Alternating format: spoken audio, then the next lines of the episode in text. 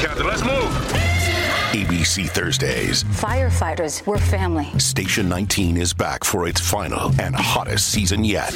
The subject has explosive chemicals. With fiery romances. You're the love of my life. And Andy is finally in charge. I'm going to be the best damn captain the station has ever seen. Station 19. All new Thursdays, 10, 9 central on ABC and stream on Hulu.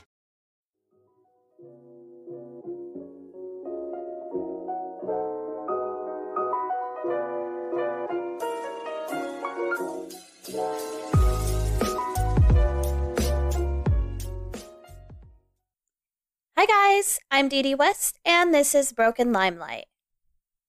Well, we made it to the third and final part of the R. Kelly story.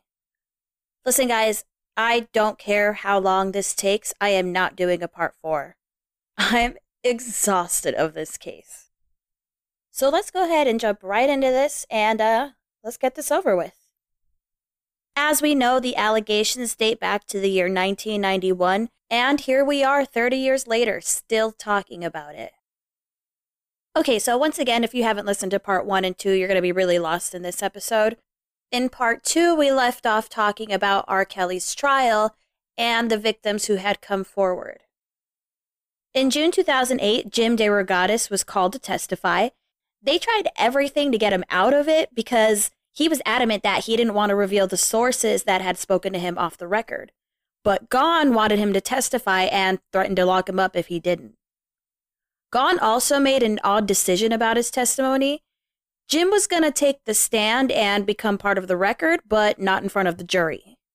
So, what Jim ended up doing was for every question that he was asked, he basically repeated that he was exercising his Fifth and First Amendments. On June 5th, Robert's defense team started their case. The defense called three of Rashonda's relatives to the stand, and they all said that they did not recognize the girl on the tape to be Rashonda. The defense also called a video expert, Charles Palm, who said that he could not detect any signs that the tapes were faked, although he also couldn't rule out that possibility. Robert declared that he would not testify at the advice of his lawyers. On Friday, June 13th, the jury came to a verdict after seven and a half hours of deliberation. The courtroom was full of people. Everyone was whispering about how R. Kelly was going to spend the next 15 years in prison. One of his attorneys even shook his hand and said, We did everything we could. Judge Gaughan was immediately like, I don't want any outbursts. And he threatened to hold anyone in contempt if they disrupted the reading of the verdict. The verdict for the first of 14 counts against R. Kelly for making child pornography was announced not guilty. Robert broke down in tears. They repeated not guilty 13 more times. He was found not guilty on every single count. The prosecution looked stunned. They were stunned. Some of the jurors held a press conference and explained how they were all eager to go home. At the end of the day, neither side proved their case beyond a reasonable doubt, and that's why they had to go for not guilty. But some jurors did say that they believed that was Robert and Rashonda in the tapes. They just couldn't be 100% sure without Rashonda testifying. Another juror, number 61, spoke about it on Surviving R. Kelly, saying, I just didn't believe them, the woman.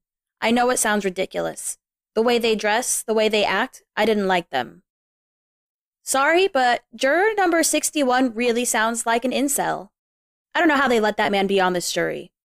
And I bet he's an R. Kelly fan too. When the press presented the jurors with all the evidence they hadn't heard the civil lawsuits, Aaliyah, the other tapes, the Florida photos, the patterns of behavior that had been previously reported they were shocked. Judge Gaughan hosted a party after the trial was over, supposedly to celebrate the end of it and how hard everyone had worked. In Robert's biography, Soulacoaster, he says that his defense wanted him to take a plea bargain for eight months in prison because they were worried that Lisa Van Allen's testimony would lead to his conviction. But he insisted that he wasn't going to admit to anything. Six months after the trial ended, Robert and Drea were finally divorced. In September 2002, Robert did an interview for BET's The Black Carpet. The interview started out okay, and then he was suddenly asked, Do you like underage girls? And Rob's manager jumped in and was like, No, no, no, no, no, you can't ask that. And Rob just brushed him aside and went, It's cool, I got this. So then the interviewer reworded the question and said, Do you like teenage girls? And then he said, Well, how old are we talking? And the interviewer was like stunned. He goes, Girls who are teenagers. So ultimately, Robert says that he has friends who are 19, but he doesn't like anybody illegal, if that's what he means by underage. Robert's crisis manager, Alan Mayer, quit the next day, but he continued to release some statements at Robert's request for about a year or so. In 2012, Jim found out about another victim. This was Jerhonda Johnson Pace. Jerhonda had been following the R. Kelly trial and even used a fake ID to get in because, surprise, minors were not allowed in. She was only 15, but she told investigators that she was 18. When they announced the not guilty verdict, she jumped up and down and said to reporters, He's free, he's innocent, they can stop calling him a pedophile now. Jerhonda said that she was pretty starstruck and kind of like, maybe that's not the girl in the tape. She was a huge R. Kelly fan, and like I said before, I'm just a little bit older than Jerhonda, and I remember when all of that happened, and I think all the kids were starstruck and didn't want to believe it was him. He was literally making all the best music that was played like at the high school dances and on the radio and a lot of people were making jokes about him peeing on people, which just made things really confusing. So Jerhonda called herself R. Kelly's biggest fan, and he would smile at her and speak to her, and one time gave her his autograph.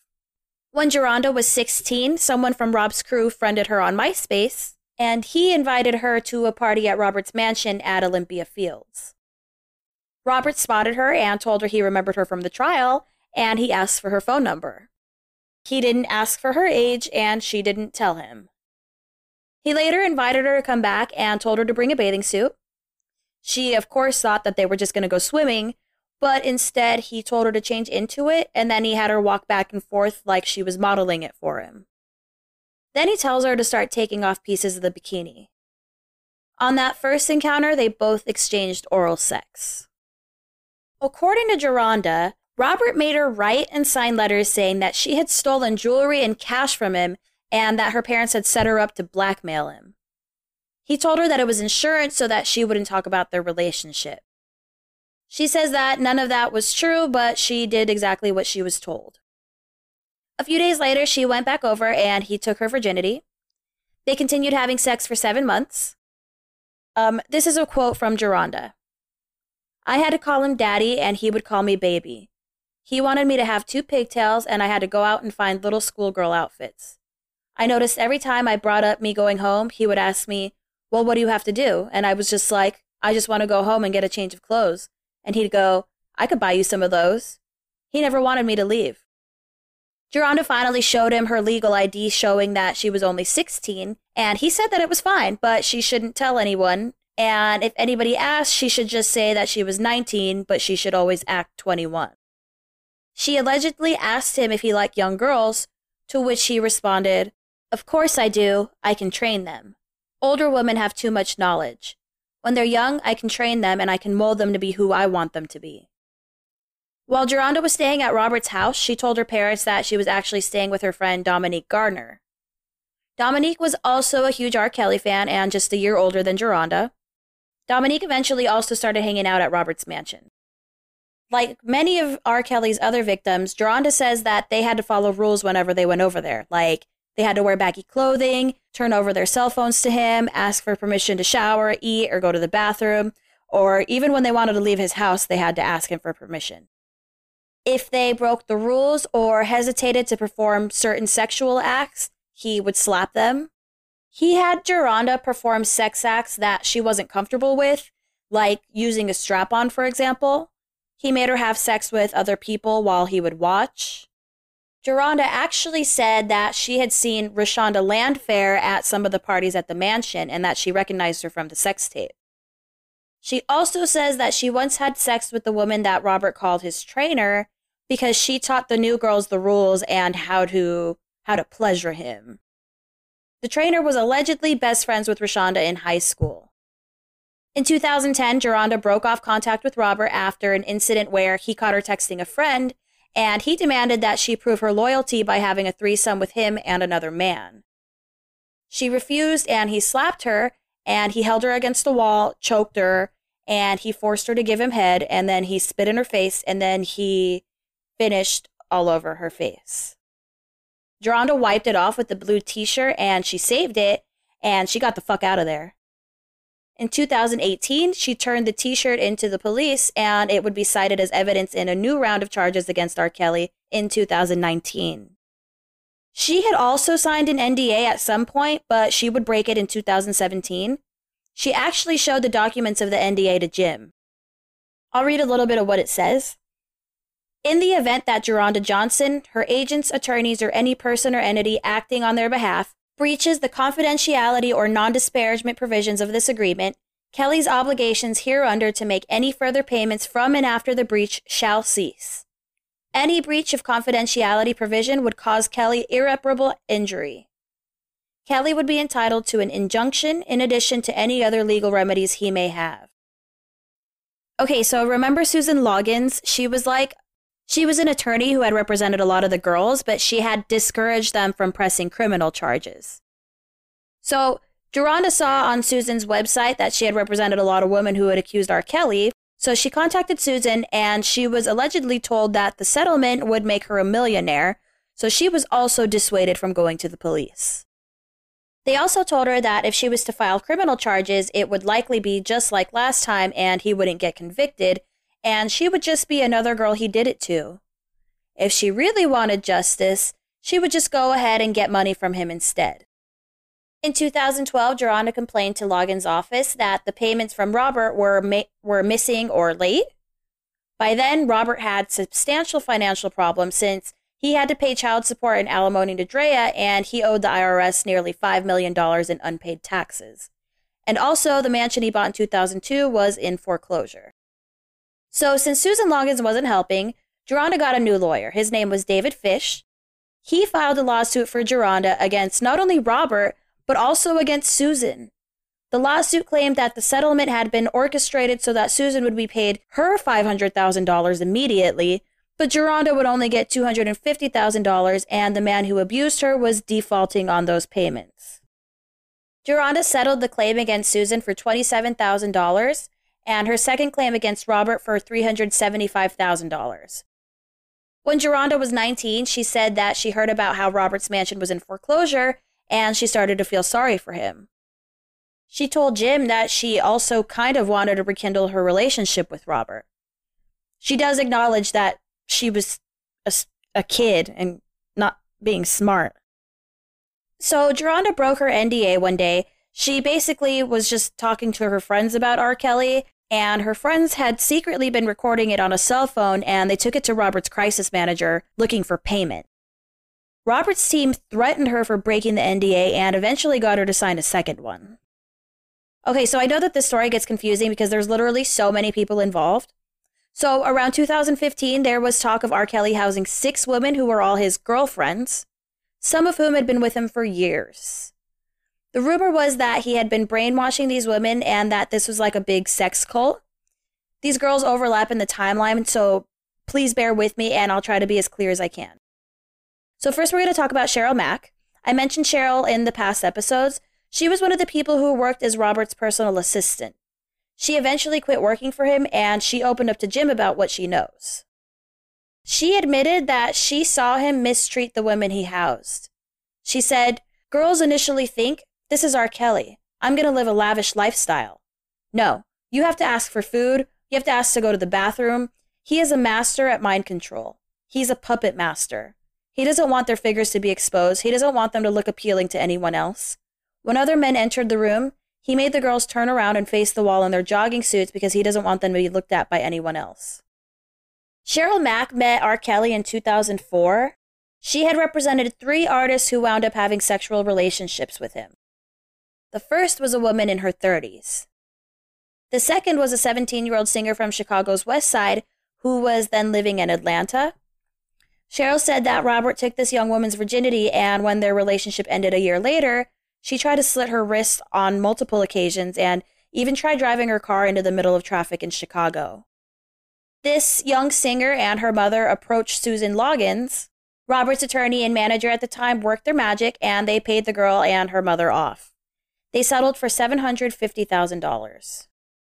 Apparently, Robert had also suggested to Cheryl that she team up this 17 year old singer with a 19 year old songwriter, who was this other woman who also began a sexual relationship with Robert and eventually joined the cult.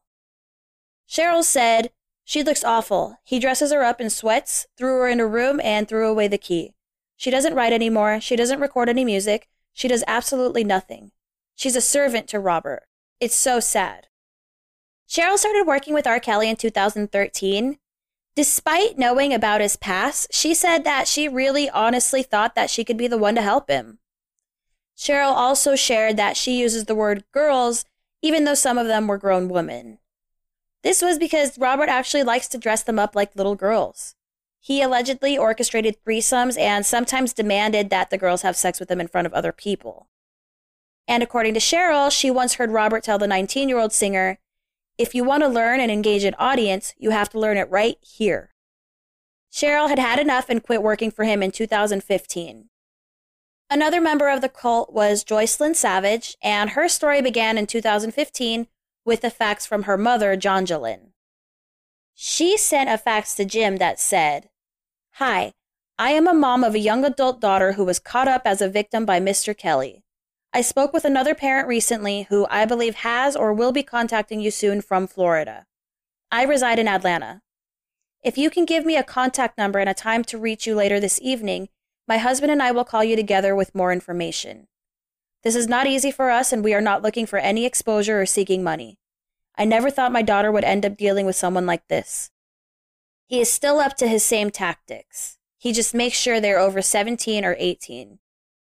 Kind regards, Jay. So let me tell you about Joycelyn's relationship with Robert. So Joycelyn and her sister Jay were aspiring singers, shocker, and their mom Jonjelyn ran a little boutique where she would play Joy's demos. In 2015, a woman who was shopping told Jonjelyn that she liked what she heard, and she told her that she knew someone in R. Kelly's inner circle. So Jonjelyn gave her a demo and her contact information, Robert's road manager called them and talked to Joy's dad, Tim, and told him, Send me some pictures, send me the songs. Tim was super pumped and super proud of his daughter, so he excitedly sent them over. Then they sent them back some VIP tickets to the Atlanta Funk Fest to see R. Kelly play. Jonjelyn was trying to keep a close eye on her two daughters, but at one point when she wasn't looking, somebody from Robert's crew pressed a note with Robert's phone number into both Joy and Jay's hands. Jay was just halfway through high school and she took the number and threw it away. But Joy, who was about to start her first year of college, kept the number. A couple days later, they got an invite to another concert, but this time, Robert personally sat with John Jonjelyn and Joy Joycelyn for two hours and actually listened to her CD, and he told them that he was going to help her with it. John Jonjelyn had heard about the accusations, of course, but she thought that he was genuinely interested in helping her with her music. She also thought that she could keep her daughter safe if one of her parents was always with her. But after that visit with him, Joy started texting him secretly. So, as far as Jonjelyn knew, that was the end of it, and the contact with Robert had ceased. She had no idea that there was any communication going on between him and Joy. One weekend in June of 2015, Joy told her parents that she was making a visit to a nearby college that she was considering, but instead she flew to Oklahoma City to see Robert. According to Joy, she and Robert had sex for the first time on this trip. But I guess Joy was skeptical about whether Robert really wanted to help her with her career or if he was just using her for sex. So she had her friend record a phone conversation. They did a three way call and he recorded it. And apparently that's legal in Georgia to record a third party conversation without consent. Anyway, the call is kind of troubling. I think it's no shocker to anyone that the conversation quickly turns sexual, but you like, you, you really see the man at work.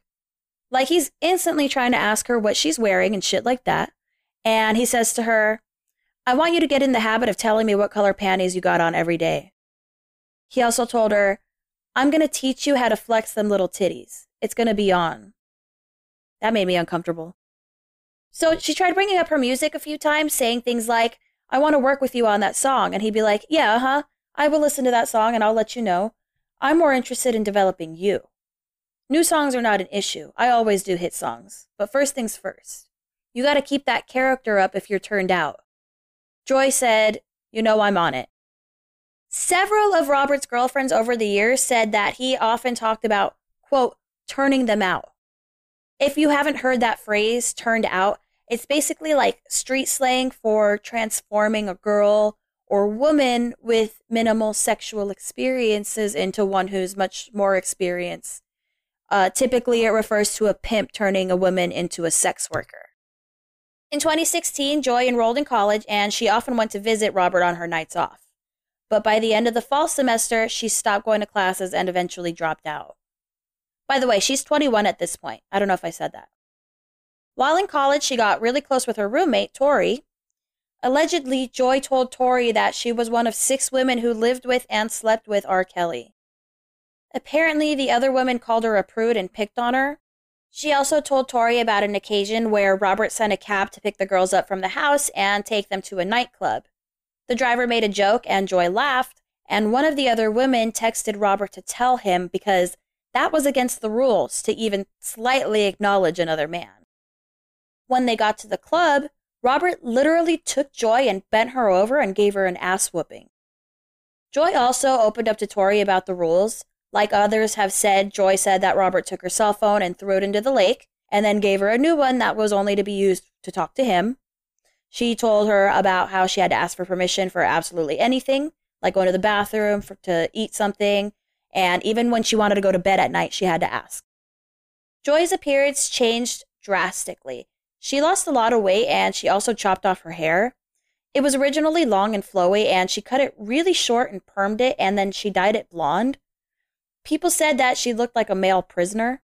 Tori asked her why she did that to her hair and she just said Robert likes it this way.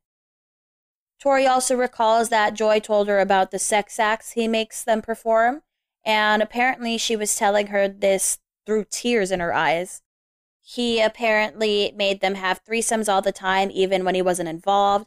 And he would make them use butt plugs and stuff. And it clearly was something that Joy didn't like, but she did it anyway. And she just wouldn't listen to anybody about leaving him. Tori said that it was like talking to a robot. She was just so brainwashed. Joy's parents were in contact with her sporadically when the school year started, but she suddenly stopped calling, stopped taking their calls, and she stopped coming home altogether to visit or even to do her laundry or anything. She ended up missing holidays, she missed her sister's graduation, she even missed funerals of her family members. In the winter of 2016, she came home to pick up a few things, and the whole family, as well as Tori, got together and planned an intervention. She again was wearing gray sweatpants and her, had her short blonde permed hair. But she just kept smiling and saying that she loves him and that he's the only one that cares about her. John Jonjelyn said that she just wished she could get her back and get her some kind of treatment like for victims of cults. In December of 2016, Joy sent her parents a short text that just said, I hate that Christmas has to be this way this year. And that's one of the last times they heard from her directly for a while.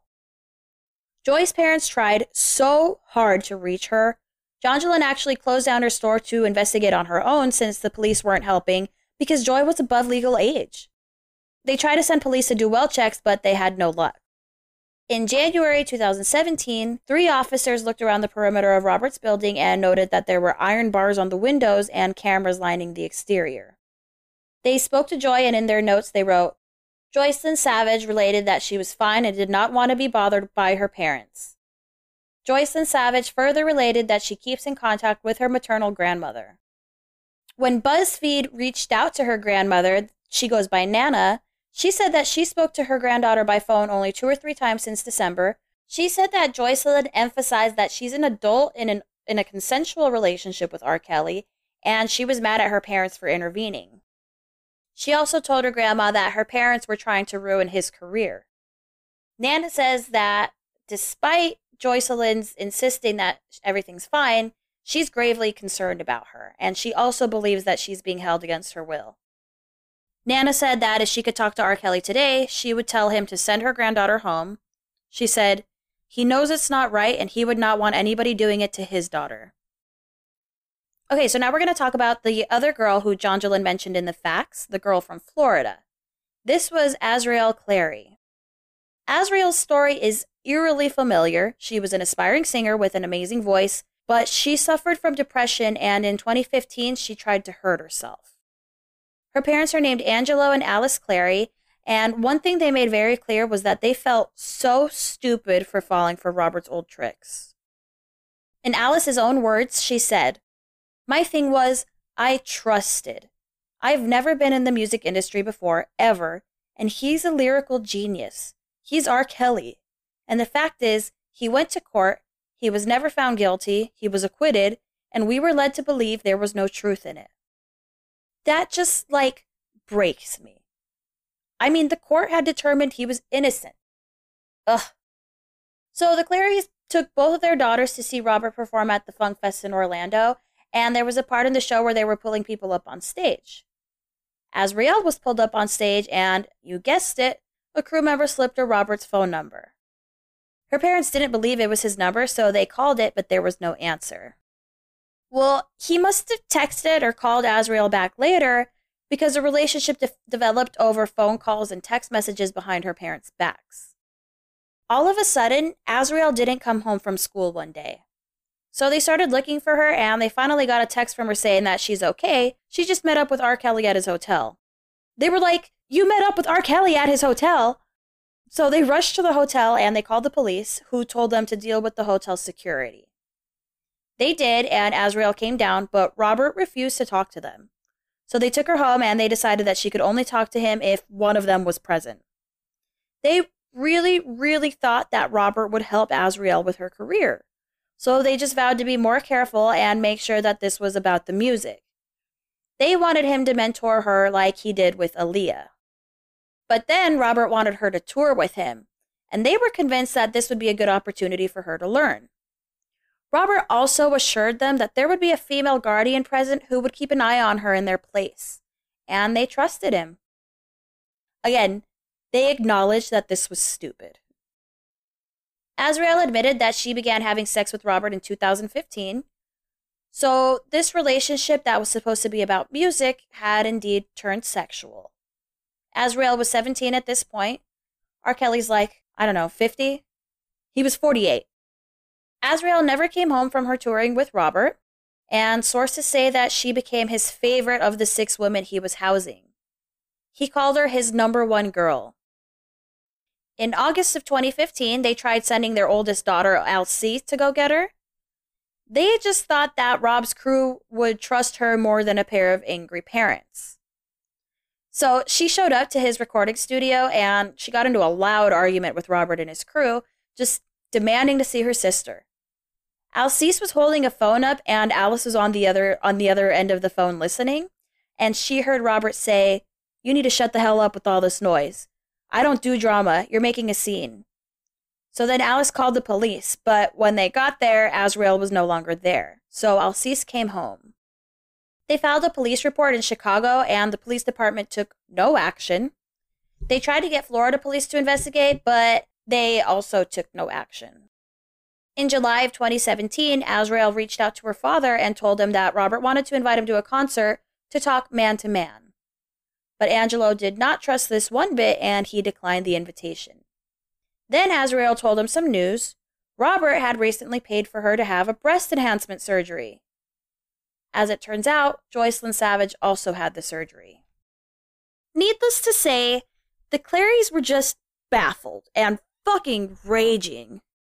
Angelo said, I do believe she has been brainwashed. She's starstruck and believes he will help her do the things she's dreamed about but she's not doing anything, not singing, nothing, and I just don't know what we can do. Alice was actually really nervous about how to act because she had read that some of Robert's victims had tried to kill themselves when he didn't want them anymore. And like I said, Azriel has a history of depression and self harm. So Azriel also apparently stopped calling, stopped visiting, and she missed big events like family funerals. She didn't even contact Alice on Mother's Day. In May 2018, they tried again to bring Azriel home. They flew to Chicago and they went to Robert's new studio and they argued with two of his guards who ended up calling the police.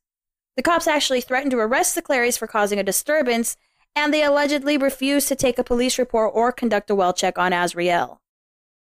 Angela also noted that the officers who responded seemed to be friendly with R. Kelly's guards. So, Jim actually found out that Chicago's off duty police officers are not required to report who they work for part time, and it was said that some officers in Chicago and Olympia Fields worked security for R. Kelly, and the department's rules didn't require them to tell anybody about it. Azriel called him just a few hours later and she told him that she was fine and she just wanted to be left alone. Interestingly, the language she used was almost identical to a YouTube video that Joy Savage made, almost like they were following a script. Hey, it's Kaley Cuoco for Priceline. Ready to go to your happy place for a happy price? Well, why didn't you say so? Just download the Priceline app right now and save up to 60% on hotels. So, whether it's Cousin Kevin's Kazoo concert in Kansas City, go Kevin, or Becky's Bachelorette Bash in Bermuda, you never have to miss a trip ever again. So, download the Priceline app today. Your savings are waiting Go to your happy place for a happy price. Go to your happy price, Priceline. Now let's move on to the next victim. This was actually Jerhonda's friend, Dominique Gardner. In 2016, Jerhonda got an Instagram message from Dominique saying that she needed help. She said that she was drinking a lot and just really stressed out, and that she was living in a high rise downtown. When Robert lost his mansion, he rented an apartment in Trump Tower Chicago. According to Jerhonda, Dominique didn't specifically name Robert in the text, but she said things like, You can't tell anybody it's him, and you know that guy we had in common. She said she wanted to get out. So, as this was happening, people actually started comparing R. Kelly to Charles Manson. To this day, people still blame Robert's victims, but like Charles Manson, Robert would seek out girls of a certain type, girls who break down easier. People around Charles Manson said that he had once gone into the forest with a girl and she was never the same when they came back. And still, she never left Charlie's cult. Charles Manson also used music to try to draw in young people. So Dominique doesn't actually like to use words like cult or brainwashed, but if you watch Surviving R. Kelly, you can kind of pick up on why her mom, Michelle, was so concerned. So during the filming, Dominique was still in the cult, and Michelle just, she like, she got a tip that Dominique is at this one hotel. So she goes and tries to see her, and it's just fucking spooky. Dominique is like whispering and being sneaky, like she doesn't want to get caught talking to her mother.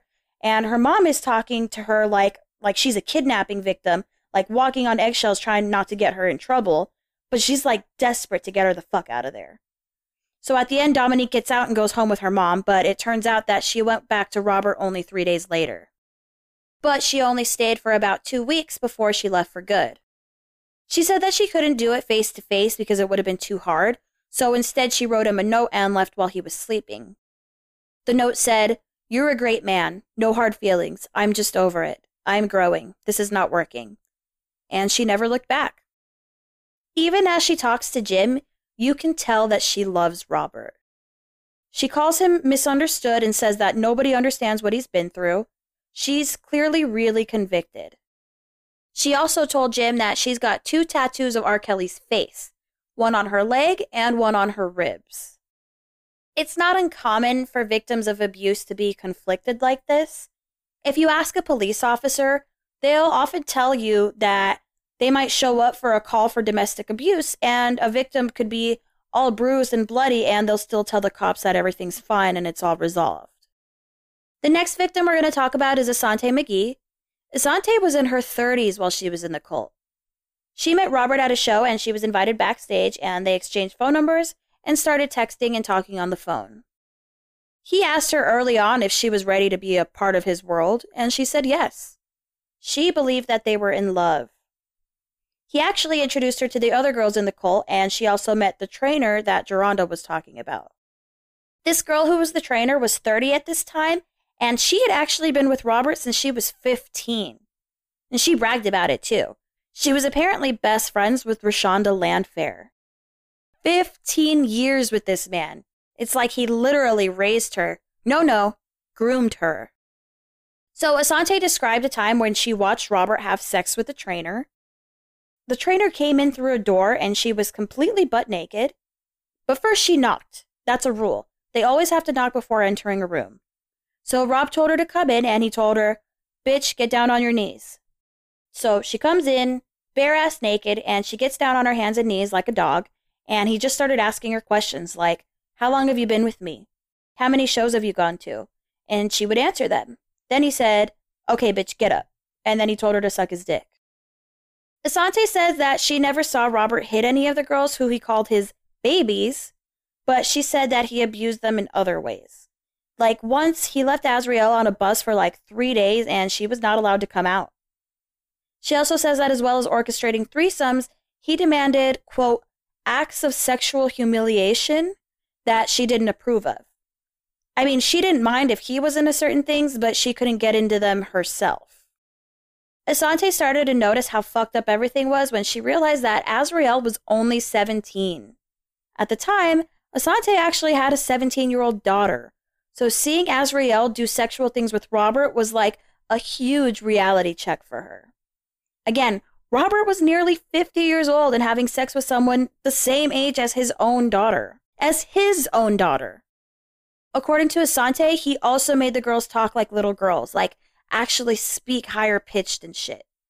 So, like, her watching this man control this young girl like that, it really hit her hard. It was all building up, and then one day, Asante got in trouble for wearing shorts and a tank top instead of sweats, even though it was like 100 degrees out. Robert berated her, and she decided then that she had to get out. Another victim had a very similar story, but she actually says that Robert did physically hit her. This was Kitti Jones. She was with Robert from 2011 to 2013. Like everyone else, they met, started texting, and she quit her job to go on tour with him. He offered her a spot as a dancer in the act with the prison cell threesome. She was 35 at this time. Kitti was also introduced to the other woman in the cult. The first woman she met was Rashonda Landfair. Yup, I said that. Rashonda was almost 30 at this time and hadn't publicly spoken since 2000. Kitti actually asked Robert how long he had known Rashonda. He allegedly replied, I don't like people asking me my business, but I raised her. After that, she sought out the notorious P tape and she watched it. And that was when she noticed that the girl on the tape was the same woman Robert had just introduced her to. According to Kitti, Rashonda never stopped coming around, so I guess that means Rashonda wasn't actually living with Robert. Or at least she wasn't living with the rest of the cult. Because Robert did have multiple properties, and truthfully, we don't know where Rashonda was. Kitti was also made to perform sex acts that made her uncomfortable. She was forced to participate in threesomes, and of course, there was always a camera on her during the sexual acts. She says the final straw came in 2013 when Robert took the girls to a Subway restaurant and she got in trouble for chatting with a male cashier. Allegedly, Robert dragged her outside, threw her against a tree, kicked her, slapped her, choked her, all in broad daylight. Supposedly, there were people walking around and nobody did anything. So, have you guys heard R. Kelly's 19 minute song called I Admit? He released it on SoundCloud in 2018, and it seems like a response to all the allegations. So some of the lyrics say, What's the definition of a cult? What's the definition of a sex slave? Go to the dictionary, look it up. Let me know, I'll be here waiting. And then it says, Say I'm abusing these women. What the fuck? That's some really absurd shit. They're brainwashed? Really? Kidnapped? Really? Can't eat? Really? Real talk, that shit sounds silly. By this point, Jim DeRogatis had gathered plenty of information, so he published a new story. It was called Parents Told Police Their Daughter is Being Held Against Her Will in R. Kelly's Cult. This time, people finally started to listen. The Mute R. Kelly movement was started. This was like a big, big protest. They were trying to get R. Kelly off the stage, out of the studio. They essentially wanted to stop him from hurting women by shutting down the income that was enabling him. And they were pretty successful. They got 11 concerts canceled within the first 15 months. The movement also had a lot of support. This was in like the midst of the Harvey Weinstein allegations, and celebrities were now openly speaking out against it. The founders of Mute R. Kelly released a strong statement that was supported by celebrities like John Legend and Shonda Rhimes, among others. The statement demanded action by industry enablers like RCA, Sony Music, Ticketmaster, Spotify, Apple Music, They also demanded further investigations. Tarana Burke, who was the founder of the Me Too movement, also supported the statement. She also said, It's going to take the black community to fully embrace the idea of R. Kelly being a predator and to understand that even if the girls are now 21 or 18, it's still predatory behavior and that shouldn't be celebrated in our community. Another lawsuit came out in 2018. This suit was filed by Faith Rogers. She met him at a concert in San Antonio in 2017 when she was just 19 years old, and she alleges that she was sexually assaulted, locked in rooms as punishment when she failed to please him, and that he infected her with herpes during the course of their relationship. By the end of 2018, law enforcement still hadn't done anything. But in 2019, Lifetime released Surviving R. Kelly, which was huge. It literally broke viewership records for Lifetime. For the first time, everyone could actually see the victims' faces and hear their own words. If you haven't seen it, it shows over 50 interviews from multiple victims like Lizette Martinez, Jerhonda Pace, Asante McGee, Drea Kelly, there's also interviews from people who worked closely with Robert, like Demetrius Smith, Robert's brothers, Aaliyah's mom, Diane Haughton, also spoke. Three days after the show came out, there was a press conference where victims of R. Kelly's were asked to come forward. But Robert was not too concerned. He threw a party for his, for his 52nd birthday. He sang Bump and Grind, and women literally shouted, Abduct me. One thing that's pretty messed up is that a lot of people were making money off of Robert, so it didn't benefit any of them for him to stop making music. Jive Records made a shit ton of money from him. Clive Calder, who was one of the label heads, said that he regrets not trying harder to get Robert help, but, quote, I'm not a psychiatrist, and this guy is a troubled guy. Clearly, we missed something.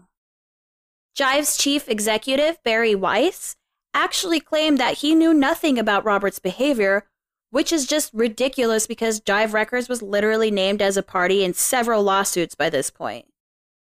In February 2019, Robert was indicted for the second time on 10 counts of criminal sexual abuse involving four victims, three of which were minors. One of the lawyers representing the victims, Michael Avenatti, discovered yet another sex tape where Robert assaults a minor. One of the victims in this case was Jerhonda Pace, who had offered a piece of evidence the t shirt that she used to wipe his semen off of herself. Joy and Azriel were ushered in and out of the courtroom by a middle aged white woman. They both stared straight ahead at Robert the whole time. They didn't even glance at their parents, who were right there in the courtroom. His latest attorney maintained his innocence by saying, He's a rock star. He doesn't have to have non consensual sex. His bond was paid, and he and his crew went to the Rock and Roll McDonald's. A bunch of his fans heard that he was there, and they showed up bumping his music in the parking lot. Robert posted a video on his Facebook page where he said, Like a lot of you motherfuckers, I am handcuffed by my destiny. It's too late. They should have did this shit 30 years ago. It's too late. The music has been injected into the world. In March 2019, Robert Kelly did an interview with Gayle King. You guys remember those memes, right? Where R. Kelly flew into a fucking rage.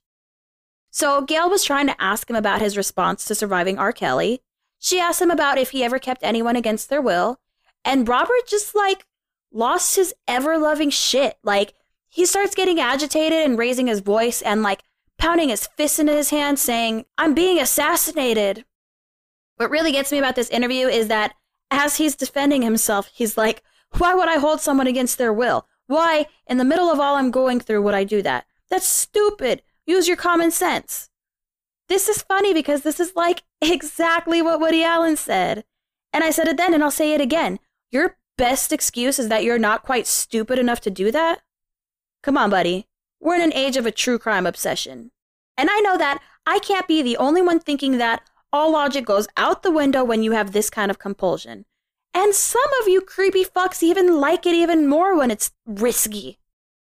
And people talk about him like it's impossible for him to hold someone against their will. Like, why would it be against their will? It's R. Kelly. Of course they want to be there. How could the world's greatest R. Kelly ever possibly rape someone? Who wouldn't want it? Kind of reminds me of a certain somebody who said they could just grab him by the pussy. Right? Okay then. But anyway, he seriously, like, becomes unglued in the interview with Gayle King. He stands up and starts wagging his finger in Gayle's face and She just remains seated, acting cool, calm, and collected. Seriously, look at the pictures. I'm sure you've seen them, but look again. You really just get these like angry, scary vibes from him. Apparently, at the end of the interview, she told him that she hopes he gets help. So then Gayle interviewed Azriel Clary and Joycelyn Savage, who were still in the cult at that time. Since their parents are claiming that they are brainwashed and they need rescuing, Gayle asked them questions about the relationship and trying to understand it. Azriel was pretty fucking defensive about the relationship, like instantly started defending it and defending Robert. They both said that they absolutely love him and they're happy and they're safe, but as it turns out, Robert was actually kind of lurking over them in the corner of the room while they were being interviewed. The day the first interview aired, Robert was arrested for failing to pay child support. He owed his ex wife Drea $160,000. That same day, authorities opened up an investigation into a woman's claims that Robert had sex with her in 2001 when she was just 13 years old. In May 2019, Robert was hit with 11 new charges related to sex crimes. Some of these counts carried a maximum sentence of 30 years in prison. Robert's lawyer said that this was related to a previous crime and these were not new allegations from a new accuser. In July 2019, Robert was arrested again while walking his dog. Authorities were afraid that he was a flight risk, so they requested a pretrial detention. I'll admit that they are being pretty petty now, just like arresting him while he's walking his dog. But I mean, he's gotten away with it for so long. I can only imagine that they're like, we got to do this fast before you pay somebody off, buddy. So the new charges were released. Um, they included racketeering predicated on criminal conduct, including sexual exploitation of children, kidnapping, forced labor, and Mann Act violations involving the coercion and transportation of women and girls in interstate com- commerce to engage in illegal sexual activity. I know I sound dumb, I just have really bad cotton mouth. Robert was also accused of forcing victims and their families to take lie detector tests to make sure they didn't have secret copies of the videos that he made. In addition to that, it also alleges that Robert arranged for a victim and her parents to travel internationally so they wouldn't be able to talk to police back in 2002 when he was indicted the first time. Ah, remember when authorities were trying to question Rashonda and her parents about the sex tape, and then they heard that she was on tour in Europe? Mm hmm. In August 2019, he was charged for prostitution and solicitation. They claimed that Robert solicited a 17 year old girl at one of his concerts and he paid her $200 to dance naked with him back in 2001. He was actually denied bail this time. They were worried about the strong possibility of witness tampering and the threat of physical harm to witnesses. A new victim was added to the charges. There's not a lot of information, just that she met Robert in the late 90s when she was about 14 or 15. Robert pled not guilty to everything, as always. In August 2020, three of Robert's associates were charged with attempting to intimidate, harass, or pay off alleged victims in the racketeering case against him. Prosecutors said that one victim was offered $500,000 to buy her silence, although no money was ultimately exchanged. Another was threatened with the release of sexually explicit photos, and a third woke up to find that her car had been set on fire in her driveway. Just a week after that, Robert was attacked in jail. Apparently, there were pro R. Kelly protests going on outside of the jail, so they would lock down the entire facility. This other inmate was apparently really, really pissed off because they were not able to get visitors because of the protests. So he went up to Robert while he was sitting in his bed and just started punching him. By the end of 2020, Azriel and Joycelyn both left Robert, but not before brawling with each other. It's so bizarre I don't even really know how to explain it. So I'm gonna I'm gonna post a link to it on brokenlimelight.com under this episode's show notes.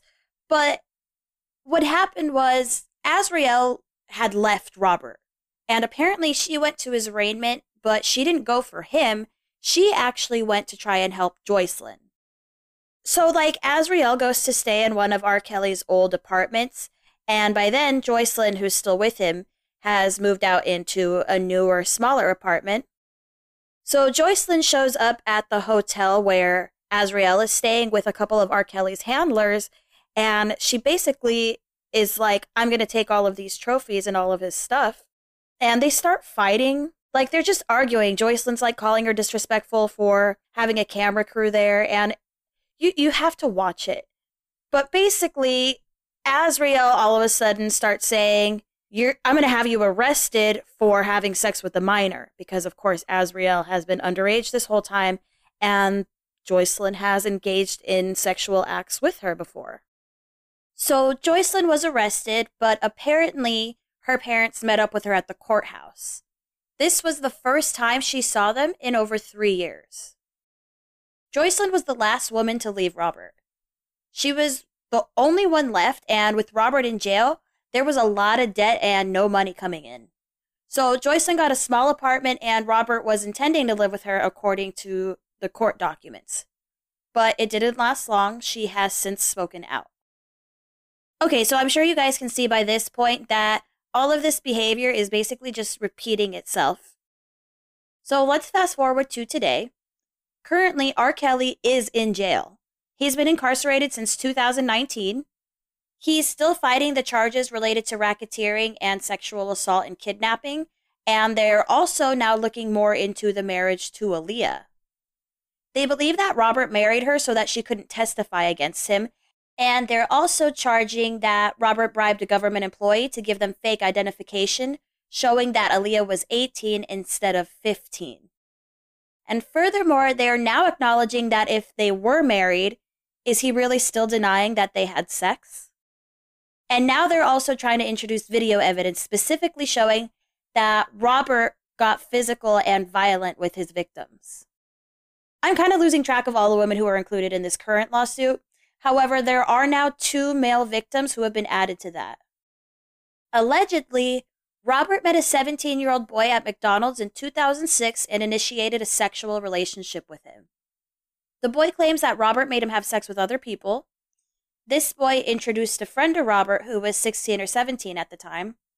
Robert started having sex with this guy a few years later, and he also made him have sex with others, um, women, including an underage girl. As always, these sexual encounters were filmed. Robert is currently being held in Brooklyn. The two sets of federal charges against him are pending in New York and Illinois. Altogether, he faces 22 federal charges that involve allegedly abusing girls and women over the course of more than two decades, and that he led a circle of managers, drivers, bodyguards, and other entourage members who assisted him.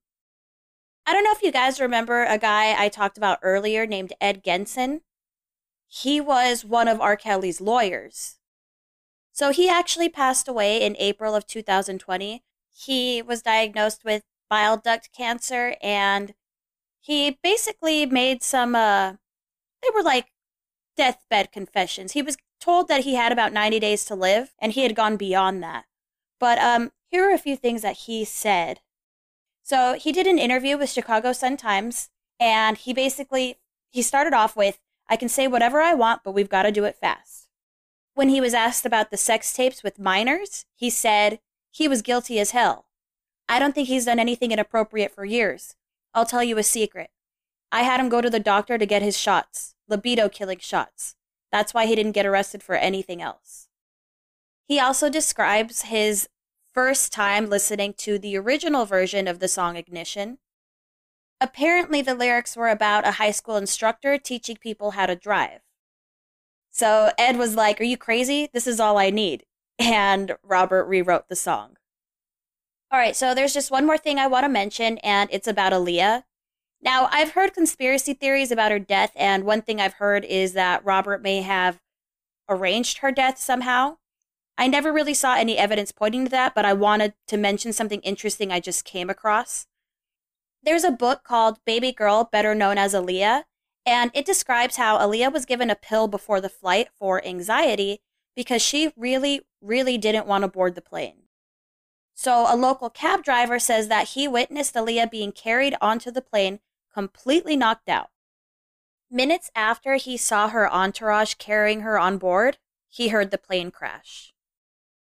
I acknowledge that this might not be related to R. Kelly, but I thought I'd point it out in case you guys want to fall into your own little rabbit holes. Okay, so that's pretty much it for my research. That shit was overwhelmingly dark. I know people all have their own opinions about R. Kelly, and I really hope that this was eye opening for you guys. My thing is, everyone who defends Robert Kelly and insists it's not him in the tape and that he's innocent of everything and that he would never commit those crimes, why didn't any of those people say, well, then who is that man on the tape? Who is that clearly underage girl, if not Rashonda Landfair? Where are these people? If there are more of these tapes, why don't we find them and try to identify these people? I mean, what that shows me is that whether or not it was R. Kelly on the tapes, nobody cared about that victim. Not really. Not enough to find her and save her. Unless maybe they know exactly who she is. If I learned anything after the episodes I did about Woody Allen, it's that some people love these artists so much, so much that they love them as if they know them. And no amount of evidence can challenge their love for them. And before anybody tells me innocent until proven guilty, all I hear when you say that is that you will always choose to believe bad people, even when clear evidence is presented. And just like I said about Dylan Farrow, it is absolutely unfair to expect vulnerable young women to produce evidence in a case of brainwashing and abuse, especially when they're still young and their brains aren't even fully developed. And that's exactly why these creepos go after these young girls. Before I go, I want to show you guys something. In my research, I've seen firsthand just how many people still blindly support Robert. Today in 2021, and now with 30 years of allegations, multiple sex tapes, dozens of victims. Listen to this. These are some comments I found under Facebook posts about R. Kelly's legal battles. Free R. Kelly. I love me some him. Free R. Kelly and jail the groupies. Give this legend a break. Free the king of R&B. Free that man, they freed Bill Cosby, so free him. And the parents, no punishment, innocent until proven guilty, without reasonable doubt. What the fuck? Are the parents next?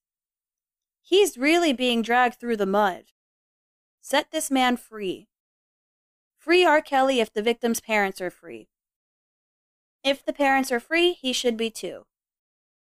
Finally get it over with so he can go home to his family. That's funny. Only God knows all, so free R. Kelly.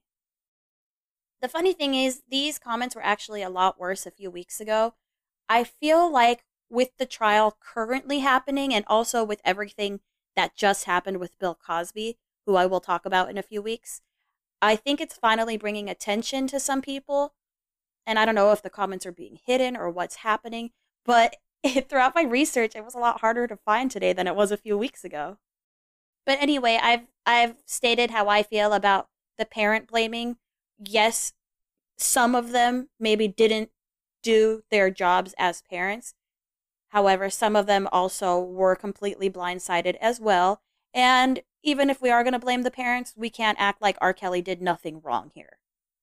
None of this would have happened if R. Kelly hadn't come into those girls' lives. For the most part, I mean, like I said, Rashonda Landfair, I don't know about her parents, but her dad being a musician, how do I know that he wouldn't have gotten involved with another musician that had similar tastes or something.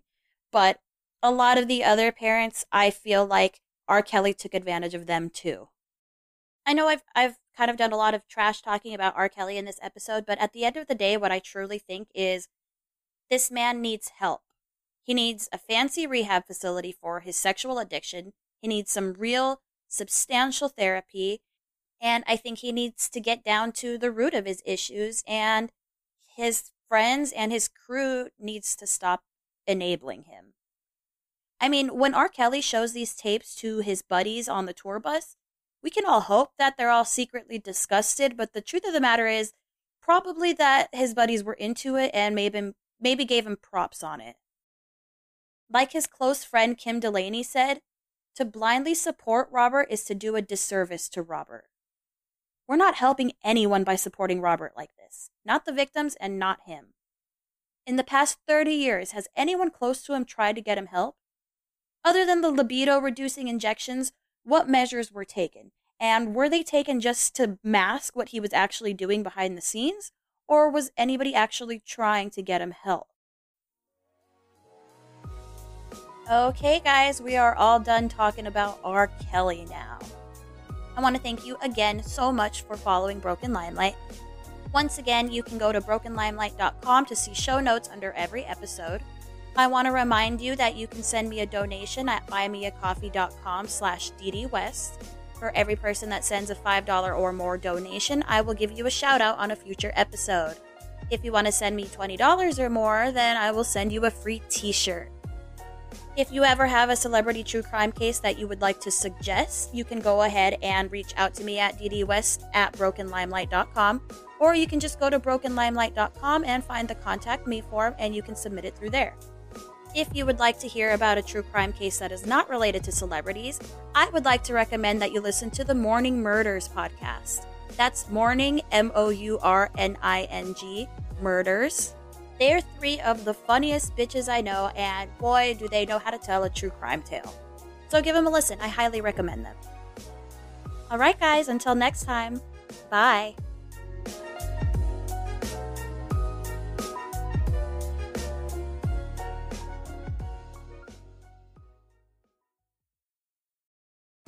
Wyndham Hotels and Resorts makes travel possible for all. Whether it's the long haulers looking for a great cup of coffee, a roomier rest for the on a whim road trippers, or a place to make summer memories with the whole family. No matter who you are, where you're going, or why, with 24 trusted brands to choose from like La Quinta, Days Inn, and Super 8, your Wyndham is waiting. Get the lowest price at wyndhamhotels.com. Restrictions apply. Visit website for more details.